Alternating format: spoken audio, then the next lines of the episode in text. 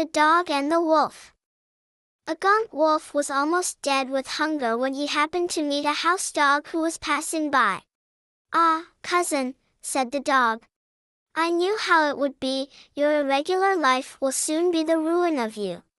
Why do you not work steadily as I do, and get your food regularly given to you? I would have no objection, said the wolf, if I could only get a place. I will easily arrange that for you, said the dog. Come with me to my master and you shall share my work. So the wolf and the dog went towards the town together. On the way there the wolf noticed that the hair on a certain part of the dog's neck was very much worn away, so he asked him how that had come about. Oh, it is nothing, said the dog. That is only the place where the collar is put on at night to keep me chained up.